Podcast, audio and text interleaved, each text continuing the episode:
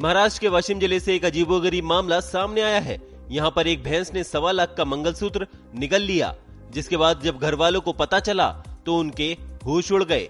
डॉक्टरों ने ऑपरेशन करके 25 ग्राम का मंगलसूत्र भैंस के पेट से बाहर निकाला। पशु चिकित्सा अधिकारी बाला साहेब कौदाने ने बताया, मेटल डिटेक्टर से पता चला कि भैंस के पेट में कोई धातु है। इसके बाद करीब दो घंटे तक ऑपरेशन चला, जिसके बाद मंगलसूत्र को पेट से बाहर निकाला गया। इस दौरान भैंस को 60 से पैंसठ टाके भी आए हैं।